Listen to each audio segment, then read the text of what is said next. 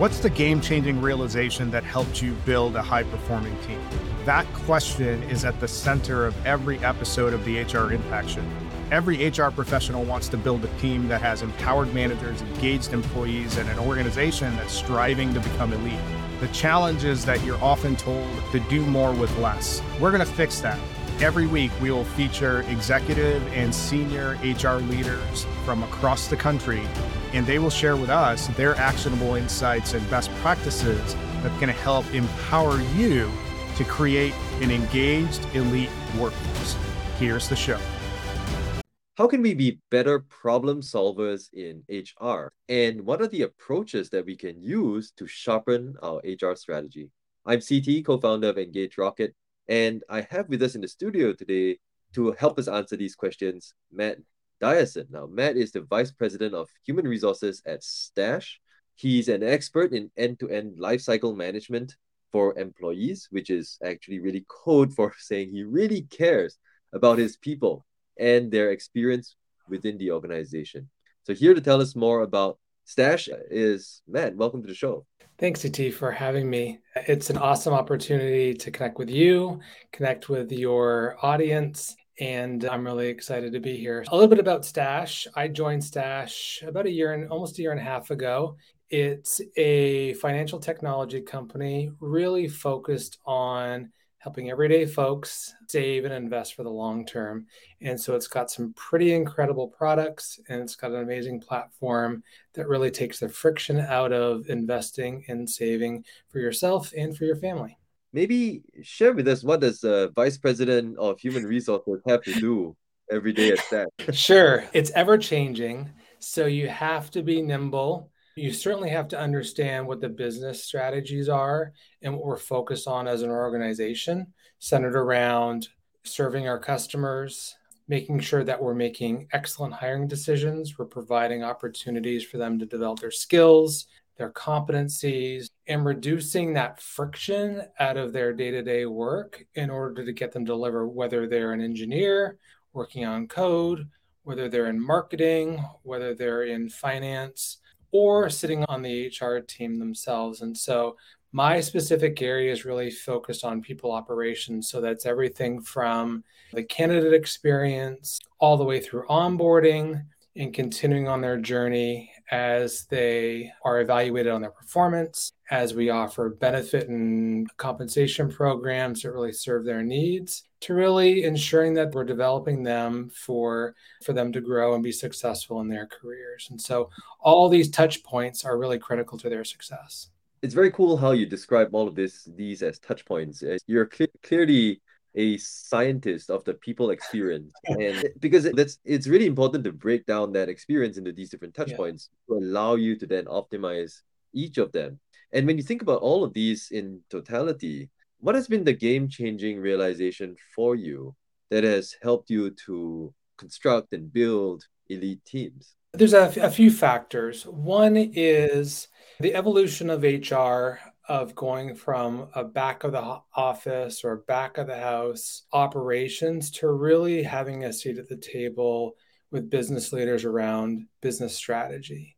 And that's motivating because once I better understand what the business is trying to do, what are the opportunities it's gunning for, what are the problems it's trying to solve, once I better understand that, I can build people programs that enable that success. Mm-hmm. So when I think about HR or people based programs, I think across three different sort of pillars. There's the people themselves that enable the work to get done. There's the programs and processes that enable that to function. And then there's the technology piece. And that technology piece is the interface in order to serve their needs. Having that full scope sort of understanding and being nimble in order to meet those needs we can really be successful as a function within the organization. Uh, once you break this down into these three different components, you then have a nice framework to be able to optimize the people experience and to optimize the performance of the teams that you have. Let's maybe start with the people side of things because you yeah. mentioned having to create almost that ideal people dynamics that process and technology aren't going to replace. And a big part of that is building trust in your team. building that safe space, which kind of underlines everything, right? How have you gone about approaching this with the teams that you work with? A couple of things come to mind. One is trust is such an important factor in building a strong foundation and culture within an organization. Without that trust, it is very difficult to get work done on a consistent basis. In terms of a safe space, over my tenure, it seems every year we tend to move faster. There's always the desire to really, you know, if you're looking at a scale of speed and quality, is tipping that scale towards speed. They're not mutually exclusive, but you have to provide a safe space in order for, for people to be successful in that particular environment. We also expect people to test and learn, and people are going to make mistakes. We also are asking our folks to navigate ambiguity and forge new paths. And in order to do that, nothing is going to be perfectly built out and a perfect path to follow. And so when you create that safe space, you need to create some guardrails for them to operate in. And one of those things that you mentioned is, is an anchor point which people can rally around, which takes some of that gray or some of that ambiguity. And it really encourages long-term success. When I think about about psychological safety or a safe working environment is the opportunity to learn. And if you don't take the opportunity, you're going to make mistakes. No one's perfect. If you don't take the opportunity to understand problems or mistakes that have happened, then you're missing out in, in developing a really robust org. Let's dig into this a little bit more because the old saying always give someone a second chance but never a third. Like how do you go about this this idea of dealing with failure and underline this safe space? Because you can obviously as you you try new things you're going to fail. And if you're not failing often enough as they say in the startup space you're just not innovating enough or not pushing the boundaries enough. But at the same time there's failures and there's failures, right? And so how do you know if someone's taking the right kind of risks or whether yeah. the wrong guy for the job? It starts uh, with empathy. I think as a an effective people leader or an effective organization, you have to lead with empathy. You have to assume good intent. And when you are innovating as a startup or even innovating as a large scale organization, maybe you're rolling on a new product, maybe you're taking on an acquisition, you have to create opportunities for folks to, to learn it and get the actually get the work done.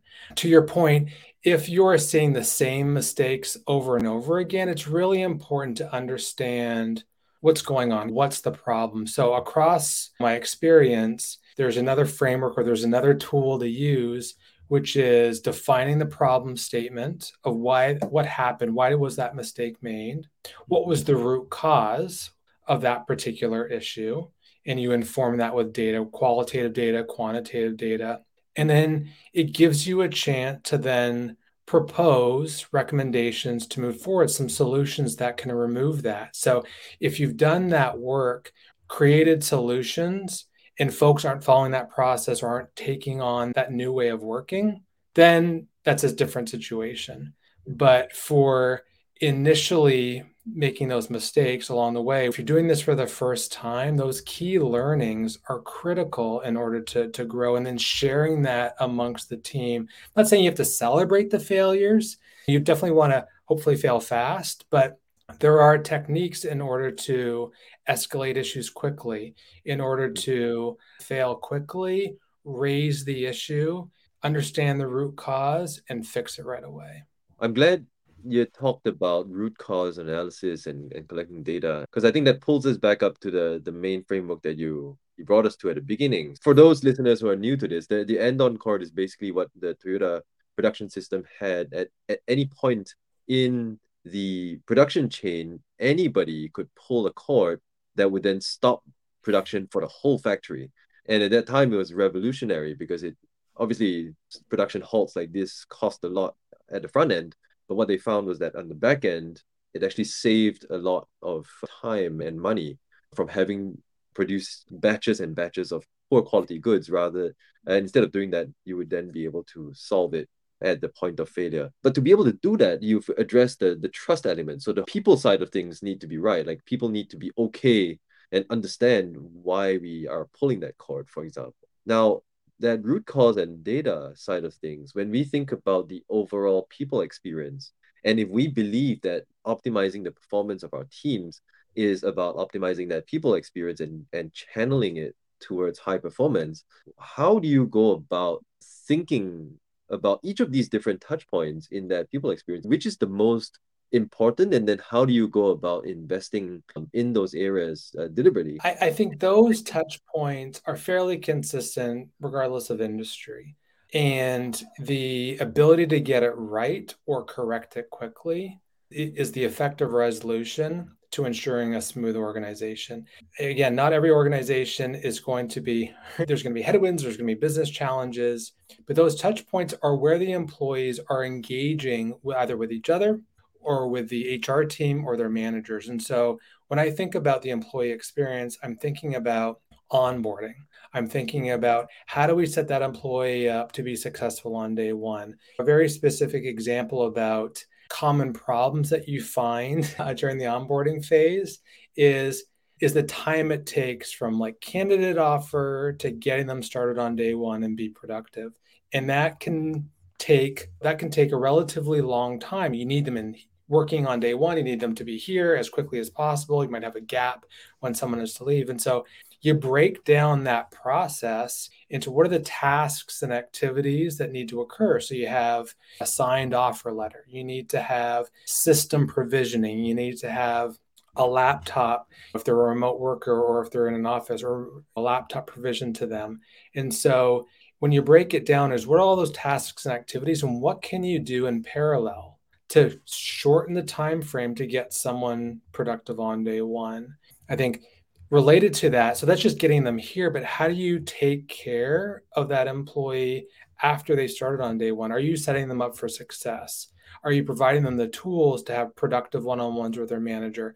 Are you providing enough specificity in their role and the expectations of what they need to deliver in 30 days?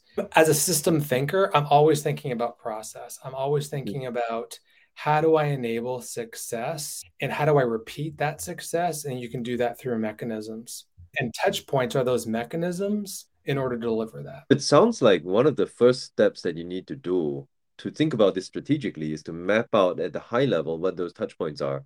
And to a certain extent, every, business is going to roughly fall into that same bucket. So you have your candidate offer, you have day one, day 30, 60, 90, and then ongoing development, and then at some point exit and alumni engagement. But then I think the, the devil lies in the details for each business, right? Like how you tease those steps out and then optimize the, the process at, at each one. And do you go how do you go about mapping the data for this identifying which are the choke points in that experience that needs your attention there's a couple ways of doing it journey mapping uh, there's a, a, number of companies that have have journey mapped the customer experience. And so hr professionals have now journey mapped the employee experience to identify those touch points. You're right there are functional areas within a business that operate differently. And there are also if you're a global organization there are jurisdictional or regulatory requirements across the world but if you map out a agnostic process that then could be tailored or configured based on the specific need, if you get it 75% of the way there, and then you can layer in either a functional area portion of specificity or a country specific requirement for that employee experience and transparently display that and show that, it takes a lot of the guesswork out. So you want to allow some flexibility. So even if you build quote unquote an excellent process, you have to measure how effective it's working. Mm-hmm. How quickly can we get through the process? Where are the choke points? Is it going back to the onboarding experience? Is there a choke point between when you're thinking about system provisioning? So access to tools like say Slack or like Microsoft Teams or the Google suite of, of, tools. It's where are the choke points? Are the systems being provisioned in a sequential order? And how is that data being transferred from system to system? And could you tighten that up so you're not waiting an extra day for another data integration to occur? And so you have to be analytical, you have to get into the details of figuring out where those choke points are. And they they can be slightly different for each of the organizations that are out there. And that brings us to the third big pillar of strategy that you talked about earlier with technology.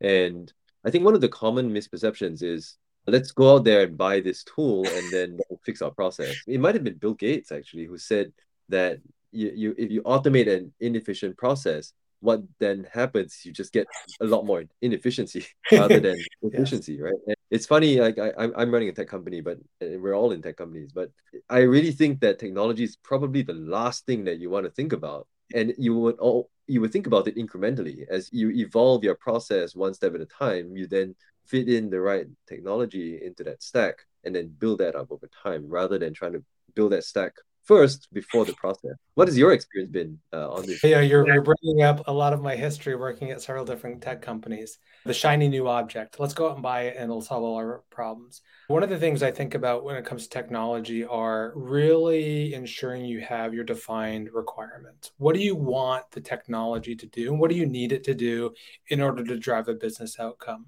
When we think about HRIS systems like the Workdays or the ADP Workforce Now, and you want to make sure that it has the capabilities and features you need to be successful. And you're configuring the system that aligns with your mission, vision, and values as an organization. And if you're struggling, say you've implemented a new tool, or if you're struggling with adoption or to or scale, it's really reassessing and fixing the system that you have because you don't want to waste obviously the time and money that went into configuring a mm-hmm. tool like that and so if you are looking at a new system making sure that it's really meeting your business requirements and it's just not you think it's just not going to solve for everything because mm-hmm. inevitably if you don't have the right business processes workflows configured a new system is not going to solve that problem. So, really robust business process is the way to measure. There's a nuance to this, right? Because I do often come across other HR leaders that struggle where you've evolved the process to a point that actually there's no software on earth that would help you with that process because it's so tightly defined and you're stuck yeah. figuring things out on Excel spreadsheets and you just can't get out of that because it, yeah. it's such an idiosyncratic process. So how do you balance that against taking a best of breed piece of software and then balance it with with the, the unique needs of your own process? How, how have you uh, dealt with this balance? One is around aligning with leadership on what you want the tool to actually do and what the tool is capable of doing, and exploring the flexibility in that. For example, if you are an organization that wants a lower performance management process, obviously defining according to your mission, vision, values, how you define performance at your organization, how do you think about compensation and performance together? And then looking at the tool to see what it can and cannot do because you don't want to have a mishmash of processes where you have data in two different tools that, don't align. So, based on whether you go with a monolithic system in HR, your classic Workday, or you go with a best of breed approach that offers a marketplace like a Bamboo HR ADP Workforce Now, it's with your with that in mind, it's designing the process that still meets the goals. You can get leadership aligned and still does the work. Now, there's the old adage of disagree and commit. Mm-hmm. Again, no solution is going to be perfect and it takes a lot of persuasion it takes a lot of effort and really good robust discussion to ensure that you can still meet the need in the time frame that's required so we've covered today a lot of ground in a really short amount of time and we're almost at time basically if i can summarize for the from listeners we have people programs and processes and technology and each of these pillars I think what we've gotten from you is a, a very fundamental problem solving approach when we deal with this. So mapping it out at the high level, finding the right kind of data that you need to assess and evaluate your theory, and then coming back to refine that again, which I really think is useful. If you had one tip that you could give to uh, another chief people officer or someone responsible for the HR function in an organization on what they need to do to improve the way that they think about uh, these three components, what would it be? If you're at a leadership level in HR, more likely than not, you lead with empathy. I think if you couple empathy and trust with mechanisms that defines how work gets done, that is a pretty powerful combination and and make that available and transparent to the employees work will become much more robust they'll reduce the friction and people understand what's expected of them and, and actually how to achieve it when i think about self-service is taking advantage of of tooling and mechanisms in order to self-serve so people can be successful so leading with empathy building a sense of trust and really providing mechanisms in order for them to be successful in their role. Thanks so much for sharing with us today, Matt. If people want to find you, what's the best way for them to reach you? I'm on LinkedIn, so feel free to look up Matthew D period on LinkedIn. I would love to connect with you folks and continue the discussion. Thanks so much for hanging with us today. And for those of you who are listening, I hope you've enjoyed the show. Please do drop us a review and tune in the next time on the HR Impact Show, where we'll have more great leaders sharing with us their best practices around building great organizations. Thanks so much for listening. Thanks for listening to this episode of the HR Impact Show. We hope you liked the conversation. Don't forget to continue supporting us by joining the HR Impact community. You can find the community at www.engagerocket.co slash HR Impact. Tune in next time where we'll have another guest who's going to share with us the game changing insights that help them build high performing teams.